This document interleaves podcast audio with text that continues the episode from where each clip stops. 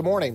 Welcome to Eastern Shore Baptist Church's podcast. My name is Stuart Davidson. I'm so thrilled that you have decided to tune in this week. I certainly hope that today's message will be both encouraging to you, but also I pray that it will be convicting. You can find out more about our church by visiting www.myesbc.net. God bless you and look forward to seeing you soon at church. Again, you can open up your Bibles to Luke chapter 6, verses 27 through 28. And before we begin uh, reading there, I would say that uh, during the days of Jesus' ministry, he might have been one of the most loved and yet also one of the most vilified and hated individuals of his era. He was clearly loved. He was loved by his followers, he was loved by his disciples, uh, and he was also loved by those people uh, but yet, those seem to be the very first people that abandoned him when he needed him the most. Or whenever Jesus' teachings got to be a little difficult, hard to understand, or would call for too much obedience, those are the same people that would sort of leave Jesus. So there were times when Jesus was really well loved, well liked, and yet there were also times where Jesus was very much so hated.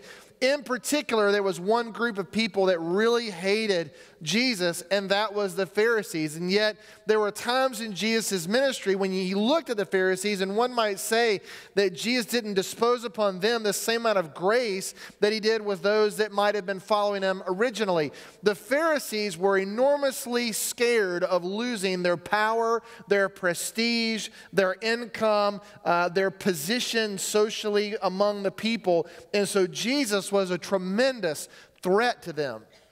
And so at every turn, Jesus seemed to be confronted by these men who constantly seemed to trap him and to ask him difficult questions to try to have him say something that might be blasphemous or say something that might go against the teachings of Scripture uh, or might put Jesus at odds with the holy people or the religious elite of the day.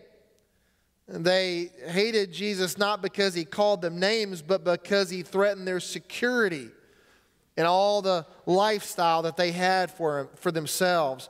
Jesus, by the way, had lots of enemies. On one side, he had fickle followers who left him, and yet on the other side, he had the Pharisees. So it seemed that no matter where Jesus went, there were always enemies surrounding him. Interestingly enough, Jesus, I believe, treated both sides the same. Jesus treated his followers and the Pharisees with compassion, with patience, with love, and yes, truth. And by the way, sometimes that truth that Jesus would deliver to both his followers and the Pharisees was biting. It was a harsh truth, it was a difficult truth. And however, Jesus loved both of those groups the same. Jesus loved his enemies, and and every day he walked on planet Earth was a day that we have as an example of how we should treat others who do not always agree with us, who do not always align their lives with uh, the same alignments that we have. After all, we live in a broad world, and that most people uh, in the world today don't uh, live by the same biblical standard that we live by, as the same as, by the way, as functions in Jesus' day as well. Uh, most of the world did not live the way Jesus lived. They didn't have the same priorities or standards that Jesus had, and yet Jesus still loved them and responded to them in kindness. So this morning, I want you to ask yourself this question How do I respond to hate? How do I respond to hate? Because everywhere that Jesus went, he was confronted with hatred. Hatred mainly for himself. And so the answer, I believe, comes in three different ways. If you want to, you can fill in uh, these three blanks. One, you could respond to hate by rejecting the person. You can say, well, that person doesn't like me, that person's my enemy, therefore I'm going to cast that person aside. I'm no longer going to speak to that person, love that person, talk to that person. That person is, as you've read or, or seen in the movies, uh, that person is dead to me okay? So you can just reject them. Or the, the next thing, which I believe the, the second R there is probably the most uh, used, it, it's the reflect. You can either reject the person or you can reflect their attitude. So you become the mirror in which that person sees the scope of your life. So when that person brings to you hatred, anger, vitriol, malice, whatever word you want to use, you can reflect that back at them. So whatever attitude they bring to you, you in course have the same attitude back at them. So if they cuss at you, you cuss at them. Anybody ever experience road rage? Okay? Uh, maybe you're driving down the road and maybe you didn't stop at a stop sign, or maybe you didn't go at that green light, and you've got that person, and they let you know that you are number one in their book. And so you get angry and you say, Oh, no, sir, you're number one. Ever been there before? Don't, don't let me know if you have. Or if someone says something hard or, or a biting criticism of you or who you are, of something you said or a job you've done, and so in turn you turn right back around and you say something biting towards them, a harsh criticism of them. So, in many ways, we as human beings, we sort of reflect the attitudes that are brought to us. Or there is that other R, which is respect. Do we respect that person? Now, this is the really challenging thing to do. Because when someone comes to you with hatred or they're speaking ill of you or they're persecuting you, it's very difficult to respect them. And yet it seems that that's exactly what Jesus does over and over and over again. Jesus respects that person as a fellow image bearer. He's been created uh, in God's image. That person has a plan for their life. Jesus died for that person. So when we look at a person, a human being, and we ask ourselves, why is this person doing this for, to, to me? We have to respect that person, love that person, even if it's very difficult to love or respect that person. We have lots of challenges in our lives, and perhaps one of the greatest challenges that we have is to love the person that is difficult to love. So, this morning, as we come to Luke chapter 6, verse 27 through 28. Uh, I'll give you the background just briefly. Jesus has just concluded delivering the Beatitudes and the woes. We spent a long time on those pieces of Scripture. He's concluding, or he's, excuse me, continuing the greatest sermon ever told. You see this, by the way, the Sermon on the Mount. It's reflected in Luke, and it's also uh, reflected, por- or the main portion of it, excuse me, is in Matthew. You can go and read there. So he's preaching to his followers, he's delivering the Sermon on the Mount. Here Jesus gives to his followers the most difficult teaching, I believe, found in the Sermon on the Mount, which is to love your enemies. Now, again, you have to consider the context in which Jesus is speaking. He's speaking primarily to Jews, and Jews hated a lot of people.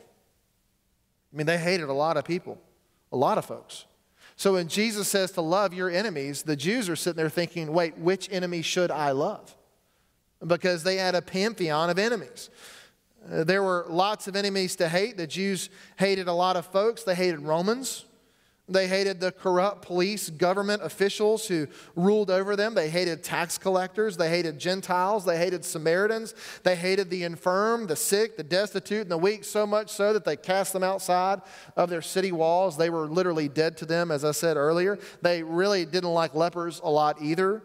They hated much of the religious elite. So when you think about it, hatred came pretty easy if you were a Jew living in Jesus' day. So when Jesus said to love your enemies, this was a particularly hard concept for the Jews to really understand.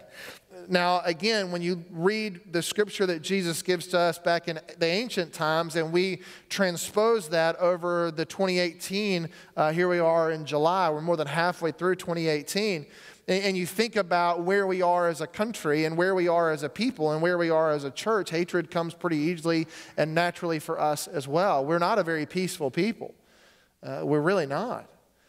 And so the words that Jesus gives to us are really challenging because we have to look deep inside ourselves and we have to ask ourselves who really is our enemy?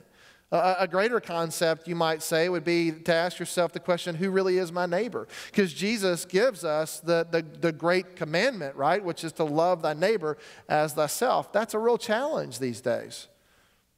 And so Jesus expounds on some of these topics. And so let's, let's read today's scripture. And if you will, uh, I hope you brought your, your Greek lexicon because in every single point, we're going to be looking at what these Greek words really mean and how they impact our lives.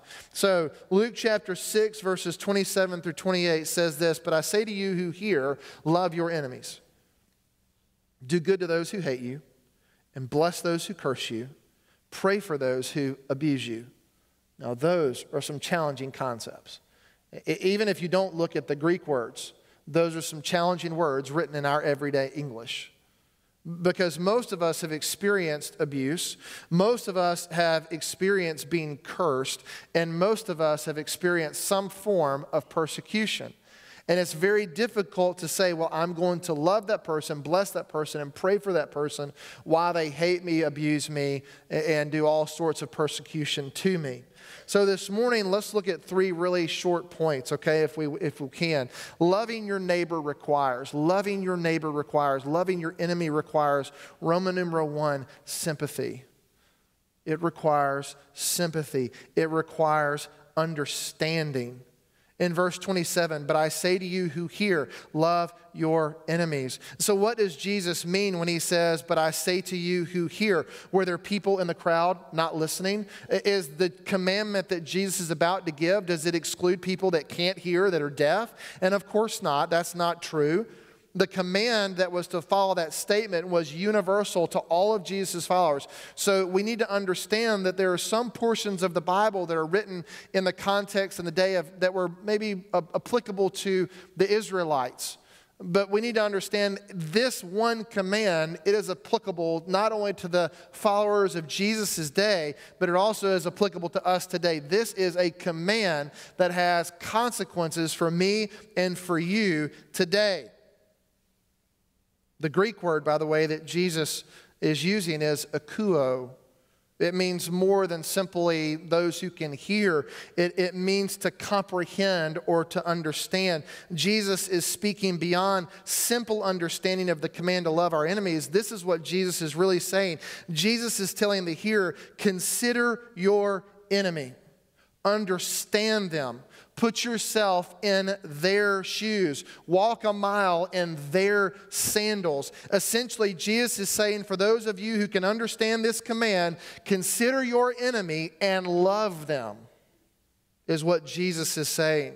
When you translate the passage in that manner, it adds a level of depth that is otherwise not seen. Consider this statement it's impossible to love your enemy unless you understand them. I don't know who coined the phrase. It's one of my favorite phrases, by the way, uh, especially when I'm dealing with people. One of my favorite phrases is this hurt people, hurt people. You ever heard that before? Hurt people, hurt people. It's when you stop to think about all the people that you say might be your enemy, it helps to understand why they act the way that they act. Maybe they're hurting because they've been hurt themselves. And I will say this uh, almost 10 times out of 10 people that hurt people have been hurt by other people. They've always been hurt by someone else. Maybe there's been abuse in their past, and we all know people who are victims of abuse. I've given counseling to people, tons of people who have been victims of abuse. And what's really interesting is I would say nine times out of 10, the people that are being abused, the person that's abusing them has also been abused. Have you seen this? And so they're just carrying forth the abuse that's been done to their lives. Maybe they've been deeply hurt, they've been disappointed, they've been disillusioned. Over my 20 years of ministry, I've met dozens of people who are very cold to me, not because anything I did, but they were projecting their hurt and anger onto me. And several of us have been victims of that before, right? You didn't do anything wrong, but that person is angry and upset, and they're just projecting that anger and upsetness on you. Case in point.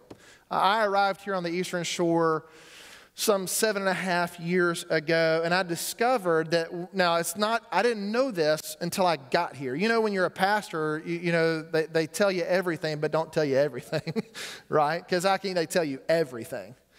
But when I got here some seven and a half years ago, I, I discovered that there were many people in our own church that had been victims of nasty church splits over the years.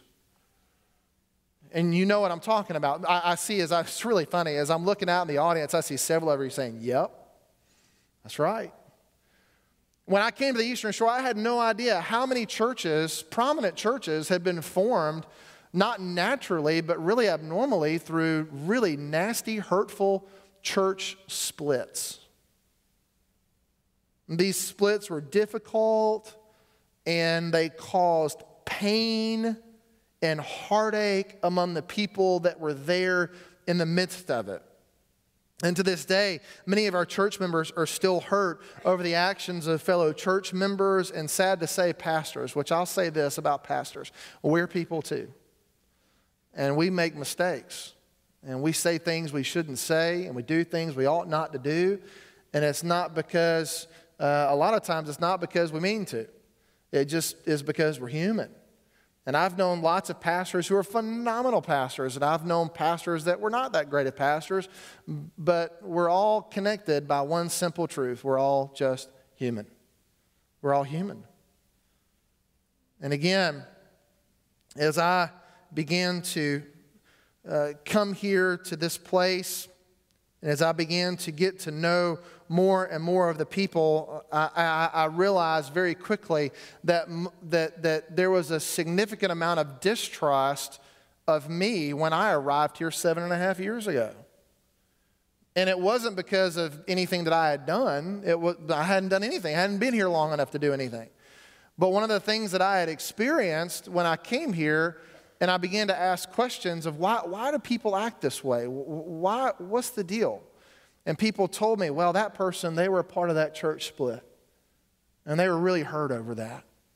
And when I understood that, I said, okay, so really they're not mad at me. They're mad at the past. They're upset at the past. That they're hurt. And so now it's my job to try to, to try to heal that somehow. Well, one day I, I, was a little frustrated, I have to be honest with you, and I called a, a former pastor of mine, a friend of mine, and and I said, Man, I'm just, I don't know what to do.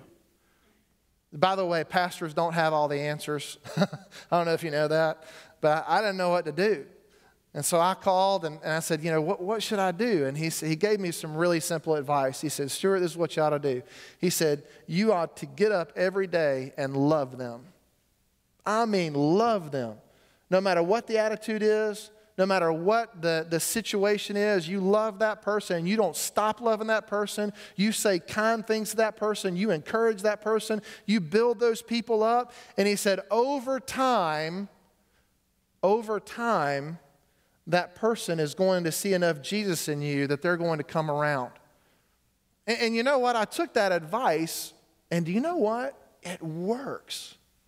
It works if we just stop for a second and consider what is the driving force behind a lot of the problems in our world today, whether it be in our church or any other place, if we stop for a moment and say, you know what, why is that person angry? Why does that person hate me? It's probably because they've been hurt and abused themselves, and they're a victim uh, themselves of pain and a, and a past that is hurtful. So our job is to love in 1 Peter chapter 4 verse 8, look at what Peter said. Most important of all, continue to show deep love for each other. For love what? What does love do? Covers a what? Multitude of sins. Love covers a multitude of sins. And, and Peter was right. My pastor was right. Not only were they right for me, but they're right for you as well. So, do you have an angry, vengeful relative? Do you have an angry, vengeful coworker? And do you have a boss that's out to get you? Is there a bully at school? Of course, you're not in school right now, but one day you will be back there. Are, are people running you down? Are they speaking poorly of you behind your back? And you're hearing about these things and it's hurting you? You, you ever had that, that instance when you're walking down a hallway, whether it be at, at work or at school or heaven forbid here at church, and you see that person and you're thinking, that person, right? And they're walking towards you and they're thinking the same thing, that person. And, and have you ever done that? You ever seen somebody in a hallway and you just turn around, around and walk the other way? Well, I mean, what's the answer to all that? Well, I'll tell you, friends, the love is the answer the Jesus style of love. Stop for a second and think about what might drive their behavior and know that somewhere down deep, that person, your enemy, is hurting. And the only way to snuff out the hurt is to continue to love them. So, how should we love? How far do we go with the love that Jesus wants us to go? Well, the word that Jesus use, uses here for love is that agape love. It, that word agape, by the way, is used 135 times throughout the entirety of the New Testament.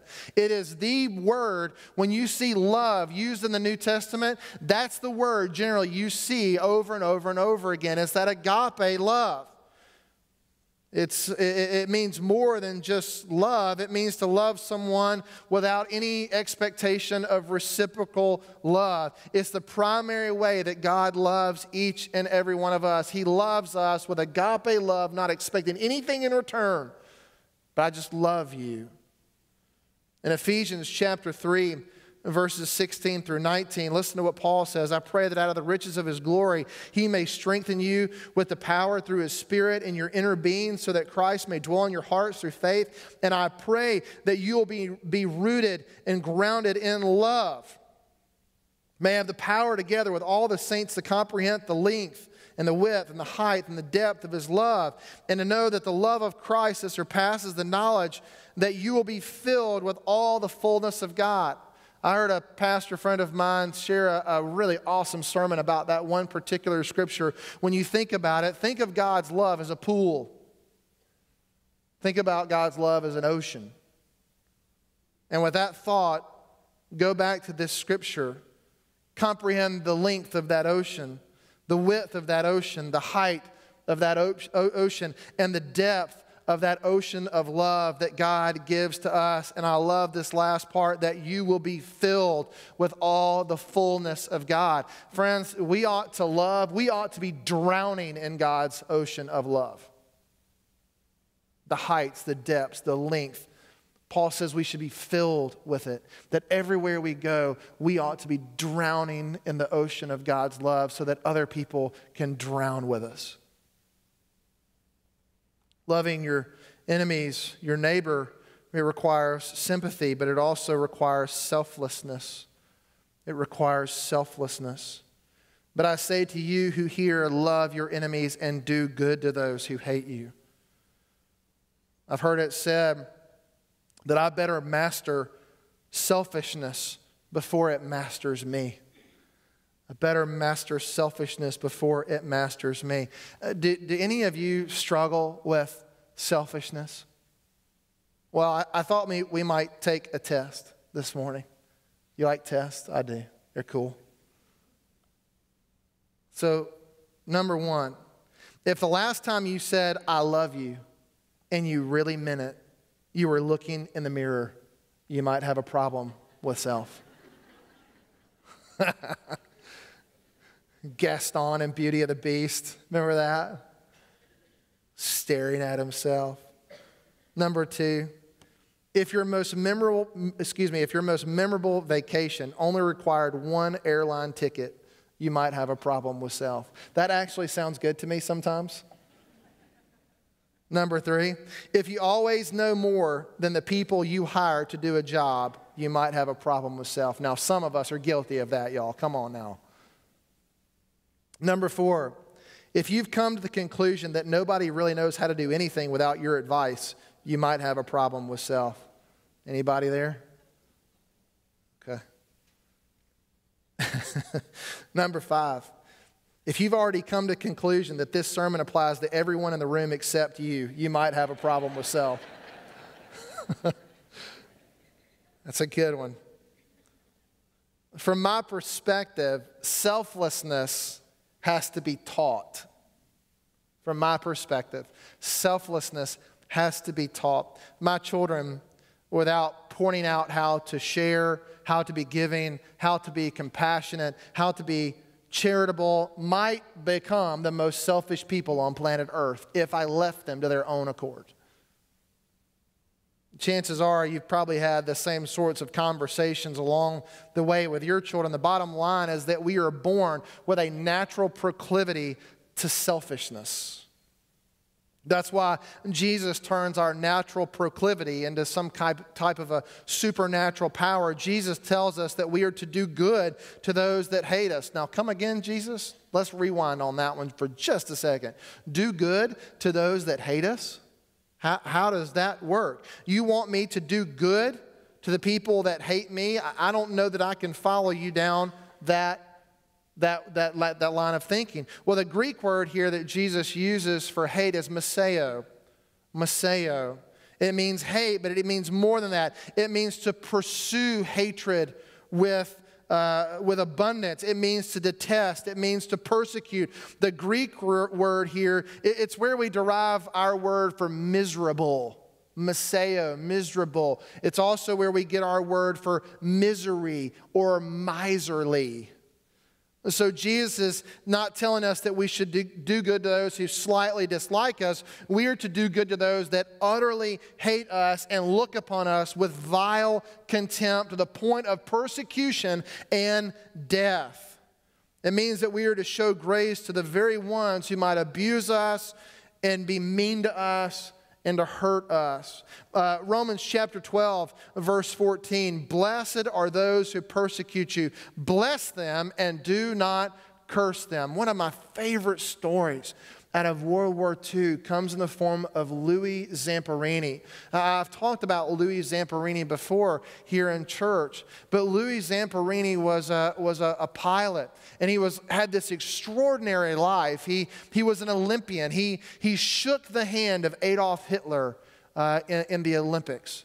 And he was so fast, he set world records, but he also had a very great passion for his country. And so he served in the uh, conflict of World War II. Well, Louis Zamperini was shot down and he was left in open water for 40 days until finally a, a Japanese boat pulled up and rescued him, or so he thought. Well, that Japanese boat, they took him in, but they put him into a prisoner of war camp where he met the Japanese war criminal Watanabe. And they called this man the bird. For those of you that have seen the movie Unbroken, you've seen sort of the, the title aspects of those interactions with uh, Zamperini and the bird. The bird would beat Louis almost to the point of death several times while he was there in that POW camp.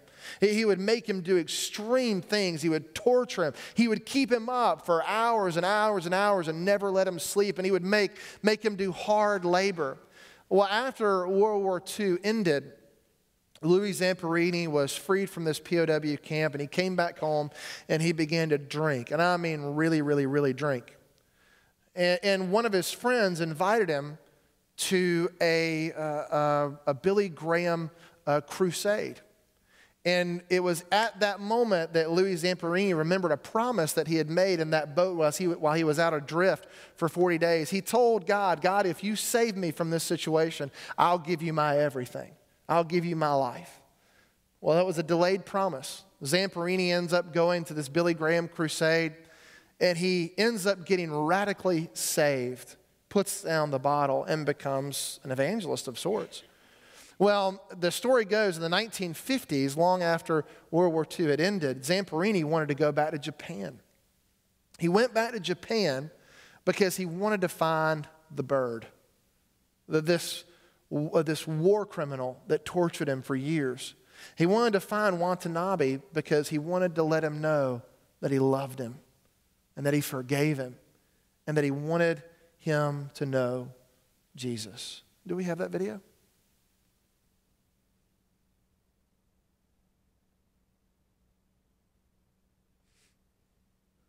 When you went back to Japan, you you shared the gospel with some of the very guards that mistreated you, and you wanted to meet the bird, but you were told the bird was dead.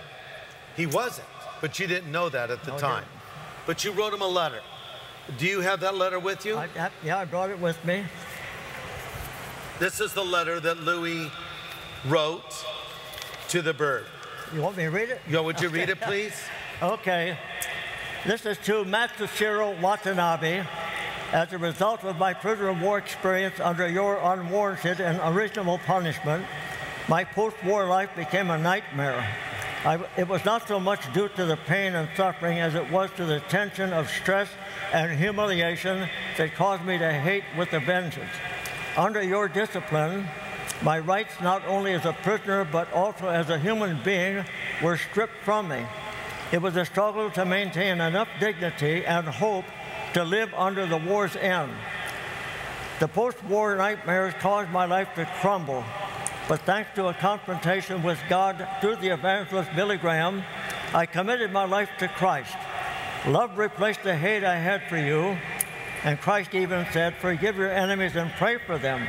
As you probably know, I returned to Japan in 1952 and was graciously allowed to address all the Japanese war criminals at Sugamo prison.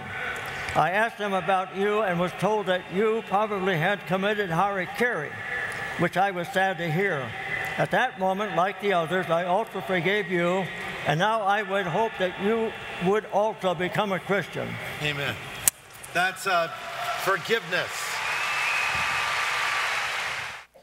If you're holding on to anger, if you're holding on to hatred, I'll remind you of Mark Twain's words, and you can fill in this blank. Anger is an acid that can do more harm to the vessel in which it is stored than to anything on which it is poured.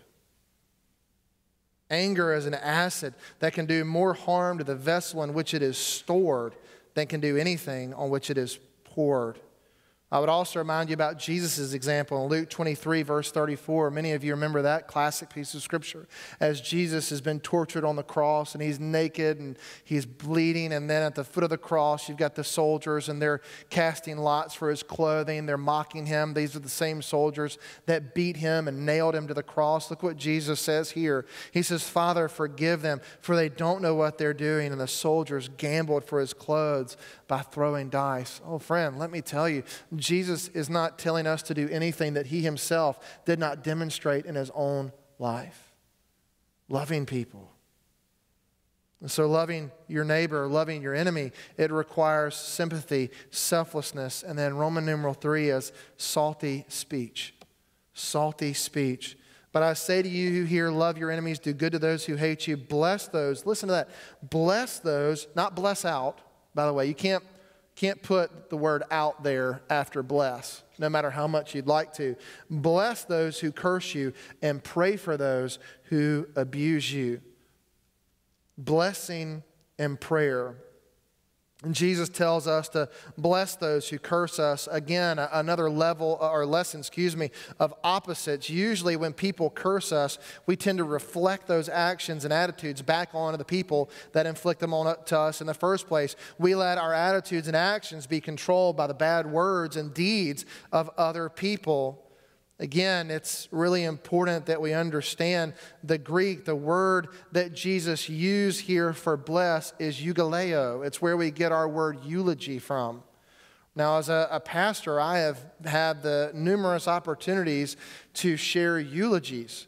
Chances are, many of you have probably been to funeral. I, I don't even know how many funerals I've done over the past seven and a half years of being your pastor, but it has been many.